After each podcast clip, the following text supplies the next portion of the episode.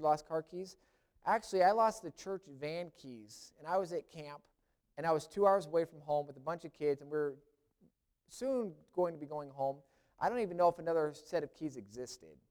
Um, I, was, I was cleaning out my little room, and I, I threw everything away, and I went and I threw it in the dumpster. And then later on, I started looking for my keys. I thought, man, where in the world can my keys be? So I started looking through the van, because usually I just stuck them in the console. I started looking through my bags, through my clothes, through everything, and I started to panic. I started to be scared. I started to be frustrated and, and upset. I didn't know, so I thought the only place they could be is in that dumpster. Anybody ever heard this story before? Good. Okay, so I went to this dumpster. It's a camp-sized, big honking dumpster, and I started looking for my garbage. And I started pulling out all the garbage. I climbed in the dumpster, and I started throwing everything out. And guess what I finally found? My keys. Guess how I felt about that? I was elated. I was excited. I ran around telling every single person, guess what I got? I found my keys. Guess where I found them? In the dumpster. Right? It doesn't matter where I found them, but I found them because I was so excited that I had found something that I lost. You guys pr- pretty much understood uh, and heard the message today about how excited the angels get and how excited Jesus get when one sinner repents who is lost, uh, not because Jesus doesn't know where they're at, but because they did what they needed to do and became part of God's family. The angels were excited. You guys, I'm sure, have been excited about losing something just like I was excited about losing my keys and then finally finding them. So, that's the gist of the message. Luke chapter 15, verses 1 through 10 is where we are going to be as we do this. I'll start with the first couple of verses. It's going to be the parable of the lost sheep and the parable of the lost coins. I'm sure those are very familiar. That's okay. Uh, just make sure you hang on and, and follow along the scripture if you can and, and just see if, if there's something else that God wants you to teach out of these parables. Luke chapter 15, verses 1 and 2, it says, Now the tax collectors and the sinners were all gathering around to hear him, meaning Jesus. But the Pharisees and the teachers of the law muttered, This man welcomes sinners and he eats with them. So all of a sudden, or right off the bat here, we have two different groups of people. We have the very self righteous Pharisees and teachers of the law, and we have the very obvious, the sinners, the tax collectors, uh, and the, the people who obviously did not keep the law. Now, the tax collectors, as I'm sure you probably have heard before, uh, were not liked by really anybody. Uh, they were Jews, and they were collecting taxes for the Roman government. The Roman government was overseeing the Jews. The Jews didn't really like that, and so they're kind of like enemies. Now, how, how would you feel if you had uh, your, your family or the people here, we were collecting taxes from you to give to the enemy? Would anybody like that? No, because we don't like the enemy. We, don't, we would like to keep our money. I know when we pay taxes here, we don't even like to do that, even though it goes for our roads, it goes for our schools, it goes for our streets and that kinds of things. Uh, but how much worse if you're going to just give it to the enemy to do what he wants with it? But then it makes it even worse was these Jews were able to collect extra. I'm supposed to collect two denarii from each Jewish person, but I'd like three. I'd like to have one more for myself and I don't like that person, so I'm going to charge that person four denarii. And all of a sudden, he's got more more money in his hands or in his pockets, and he knows what to do with. He's just got he's loaded with money, with all that he doesn't deserve. And so these people were obviously not liked by anybody. You have the tax collectors, and then you have the sinners, those who were obviously bad people by their lifestyle. You didn't have to look real long or pay attention very hard to see that these people obviously were not following the law. They could even be Gentiles because there were the Jews and the Gentiles. And the Jewish people said, I don't care about the Gentiles. They're supposed to, I've said before, they're supposed to fuel the fires of hell. They're, they're made to go there. So good luck. I don't care. So that you have that, the very unrighteous, un, uh, very obviously sinners. And then you have the, the, this other group of people, those who are self righteous, who think of themselves as something special. We have the law. We try to obey everything that this is teaching us, all the scriptures, and so we're okay. Now, Jesus here, he's going to throw two parables at them. Guess who he's talking to? He's not talking to this group of people who are obviously the sinners. These are the ones who want Jesus, and these are the ones Jesus came to save. In Luke 19:10, it says, "I've come to seek and to save the lost." And Jesus is willing to eat with anybody, talk with anybody, or hang out with anybody who's interested in hearing what he wants to share about the message of salvation. But these Pharisees and the teachers of the law want nothing to do with Jesus. They want nothing to do with this obviously sinful group. But Jesus is talking to the Pharisees. And as he's referring to, but he's talking to them about the unsaved, this obvious group of people, and how excited heaven is when one sinner, you guys call these people sinners? Heaven gets excited when one of those people uh, decide to become part of God's family because they put their faith in him. I'm going to give you two parables, people. I hope you can pick the, get the picture. It's kind of what Jesus is, is saying to them. So, parable number one the parable of the lost sheep, verses 3 through 7. It says, Then Jesus told them this parable, which is a story told to teach a lesson. Everybody could look at that and say, Yes, we have sheep here. Yes, we know shepherds. We understand completely what you're trying to share with us. Says, Suppose if you has a hundred sheep and loses one of them, does he not leave the 99 in the open country and go after the lost sheep until he finds it? And when he finds it, he joyfully puts it up on his shoulders and he goes home. Then he calls his friends and his neighbors together and says, Rejoice with me, I have found my lost sheep. I tell you, in the same way, there will be more rejoicing in heaven over one sinner who repents than over 99 righteous persons who do not need to repent. Now, I don't know what comes to mind when you hear that picture. Uh, you have the shepherd, and there's 99 sheep that are left to themselves while, while this shepherd goes and finds this lost sheep. Now, I, I think of 99 out of 100. That's 99%, right? That's, I'd take that in a heartbeat in school. I didn't get 99%. But when it came to sheep out in a field, 99 was not good enough. You, did, you, you had to have 100% of your sheep. Either you had 100 sheep living or you had to have the skin of a sheep that was able to, they got, got away somehow and an animal ate it. But you, had, you were responsible for every single sheep.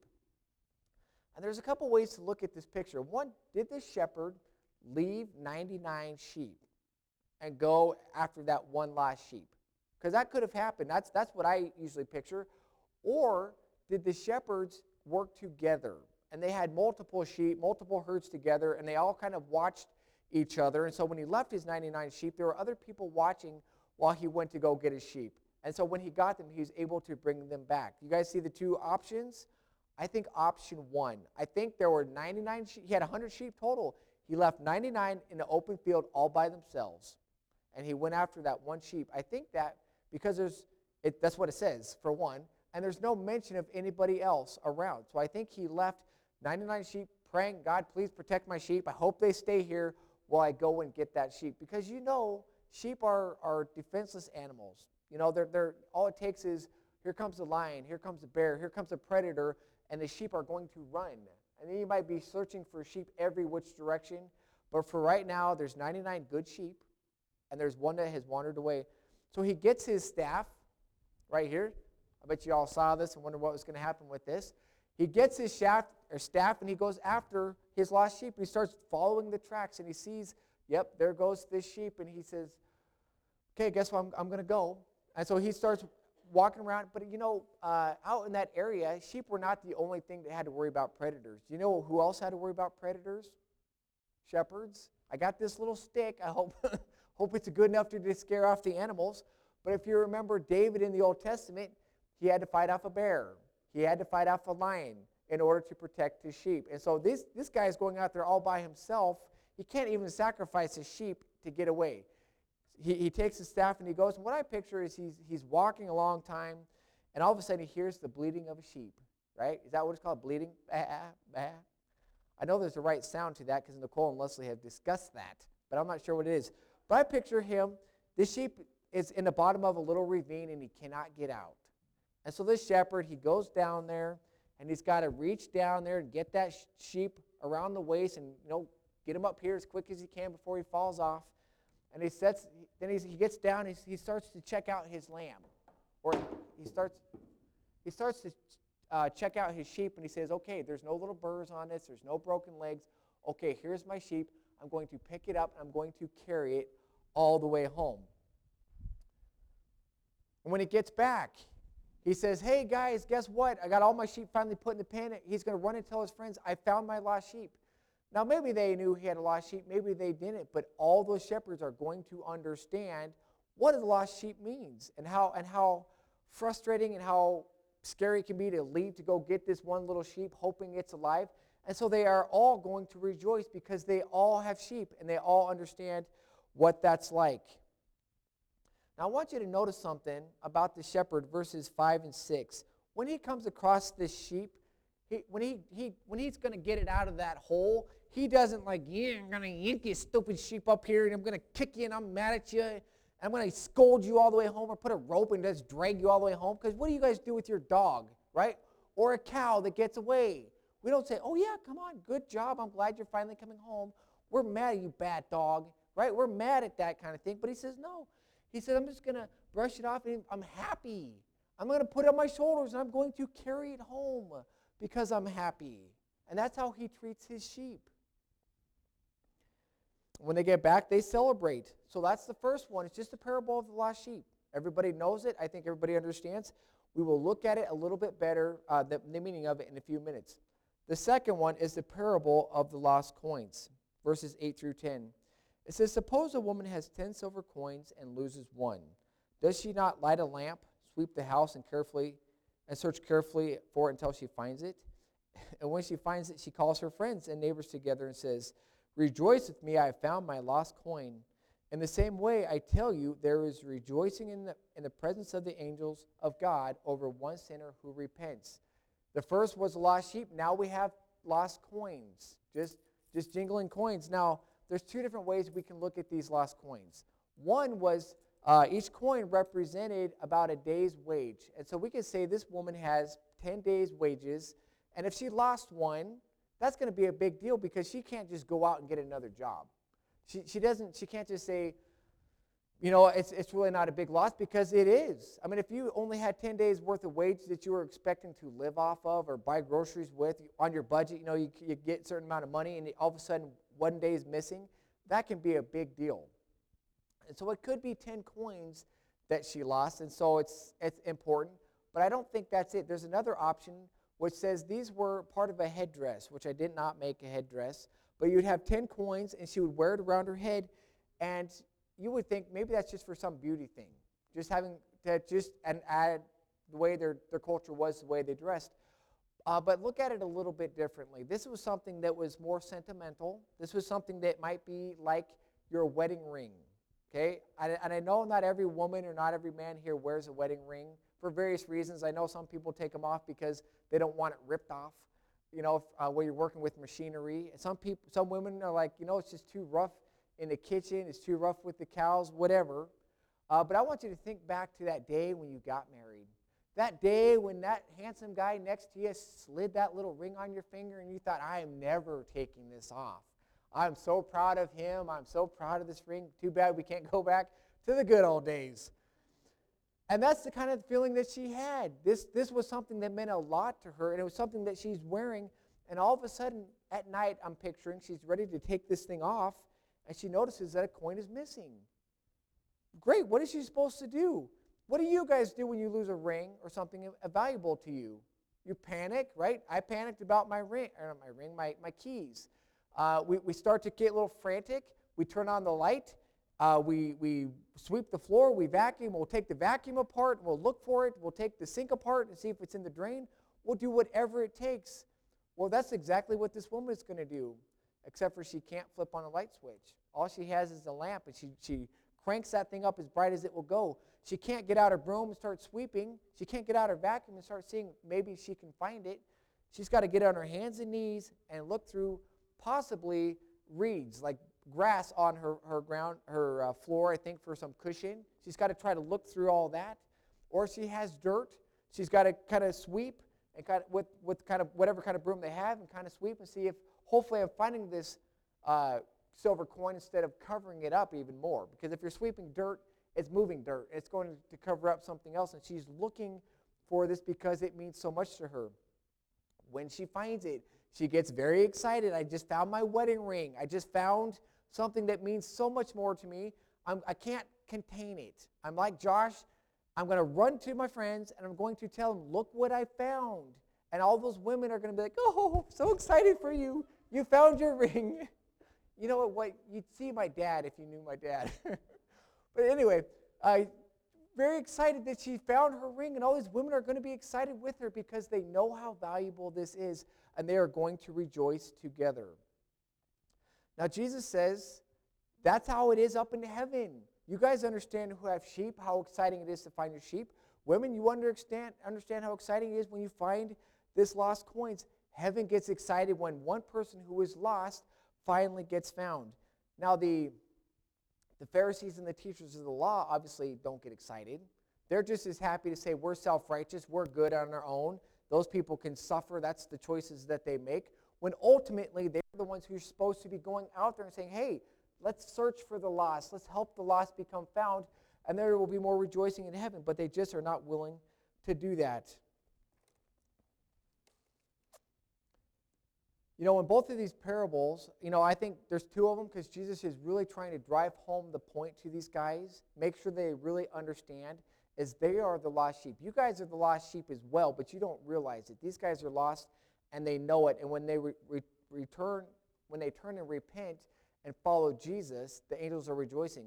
Now, it doesn't say the angels rejoice when people pray a prayer and then keep living life they've always lived. That doesn't make the angels excited. That doesn't make Jesus excited either. But repenting is turning from my sins and saying, okay, I'm going to stop doing this. I'm going to start following Jesus and start living for Him. The angels get very excited. And it says that there's, there's more rejoicing over those who get saved than over those who are already part of the fold, in a sense. But, you know, I, I look around here and I bet people would hear would say, I'm, I'm the saved sheep. I am the lost coin. And I would say, yes, that's me too. Angels are still excited for you too. They just get more excited when there's another one that gets brought back into the fold. The angels rejoice, even though man isn't always that same way. Now, what can, a, what can a lost sheep do for itself, or what can a lost coin do for itself? You know, a sheep you can hope, can blat, bleat, whatever, and, and walk his way home, but a sheep is a dumb animal. And it's not, I mean, if it can, maybe it can, but I don't think it has a sense of direction, like I'm just going to go home. That's why they follow the shepherd or they follow other sheep because they don't know where to go. And what can a coin do? It, it's not even alive. It just sits there. It just, it just sits there on the dirt or on the carpet or whatever. It can't scream out and say, hey, pick me up, here I am. It can do nothing. Both of these are lost that need to be found. They need somebody to go get them. The sheep needs somebody to go get it. The coin needs somebody to pick it up and finally stick it in his pocket or back into the headdress, whatever the case may be. Jesus is the shepherd. Jesus is like that woman who's, who's searching for the lost coin. And Jesus loves you just like the sheep loved uh, the shepherd, like the shepherd loved the sheep, and like the woman appreciated this coin. Jesus loved you the same as he does the tax collector and the sinner. Jesus loves you both just the same amount. Now think back again about uh, this the shepherd who picked up the sheep and how excited he was. He didn't scold it. He didn't yell at it. He didn't kick it all the way home. He, he picked it up, brushed it off, made sure that it was okay, and he was happy. And he put it on his shoulders. And that's exactly how Jesus is going to be with us or with the world out there who needs to know him. When we get saved, he doesn't say, Good thing, it's about time. I'm tired of, of this lifestyle. I'm tired of this sins, or good thing I did something for you so that you could be saved. He says, Good, you finally got it. You're finally home. You're finally found. He puts you on his shoulders and he's happy and he walks home because he loves you and he wants you to be part of his family. He didn't scold us, he didn't beat us, he didn't drag us, he didn't wait until we were good enough. You know, one of my favorite verses in the Bible is Romans 5 8. But God demonstrates his love for us in this while we were still sinners, Christ died for us. He didn't wait until I was good enough. He didn't wait till I even knew he existed. He didn't wait till I was going to trust him. He just said, You know what? These people need a Savior, and I'm going to pay the price. I'm going to do whatever it takes for them to have salvation before I even knew that that was even a possibility. You are a sheep. You are a coin. Now, you might be the lost sheep that's still wandering around, or it might be the lost coin sitting in the dirt, but you, you represent those things. And I hope that you can say, I am a sheep who was lost and am found. I am the coin that was lost that got picked up, and I am I be, right where I belong. If you haven't done, if you haven't trusted Jesus as your Savior, you're still out there lost. Life might be fine. You might not be stuck in a ditch, uh, but you still need Jesus. You still need to be found. And so you need to ask Jesus to save you because he'll rescue you. He's just waiting for you to do that. And if you say, I am the lost, I am the found sheep, Josh, I am that found coin, good. I'm glad because, like I say every time, that's where you're supposed to be. But there's a world out there that's lost. There are the lost coins that are sitting in the dirt. There's lost sheep that are running around. And you know what it's like to lose something, and you know how good it is to find it. Remember, that's how Jesus in heaven feels. He feels sad when that world's out there lost, and he feels happy when one more comes home. So I want to encourage you if you're a lost, you can be found. Jesus is waiting. And if you know someone who's lost, they need to be found. So get out there and share the gospel with them. Let's pray. Dear God, I thank you for uh, your word. I thank you, God, for the, the simple parables that you give us that we can understand about being lost and being found and about how much it means to you, God, that you, you don't want any of us to go astray. You don't say 99% is good enough, God. Of the people that God gave you, Jesus, to have eternal life, you said, I, I'm not going to lose any of them. Every single one is going to be part of my family. So, God, I just pray that you would help anybody in here who might still have questions or might still doubt your love or your, their need for a, sa- a Savior. Please, God, just work on them so that they can't go to sleep tonight until they, they just turn their lives over to you. And God, I pray for uh, the world out there who needs to know you. God, we have neighbors around us, even right now, that we're trying to work with to, to share the gospel. And I know there's kids at school and there's kids out in the work field that need to hear your message of salvation. Please, God, find them. Help us to be the people that you use to share the message with them, and please help them to be found. We pray this in Jesus' name. Amen. Lost car key?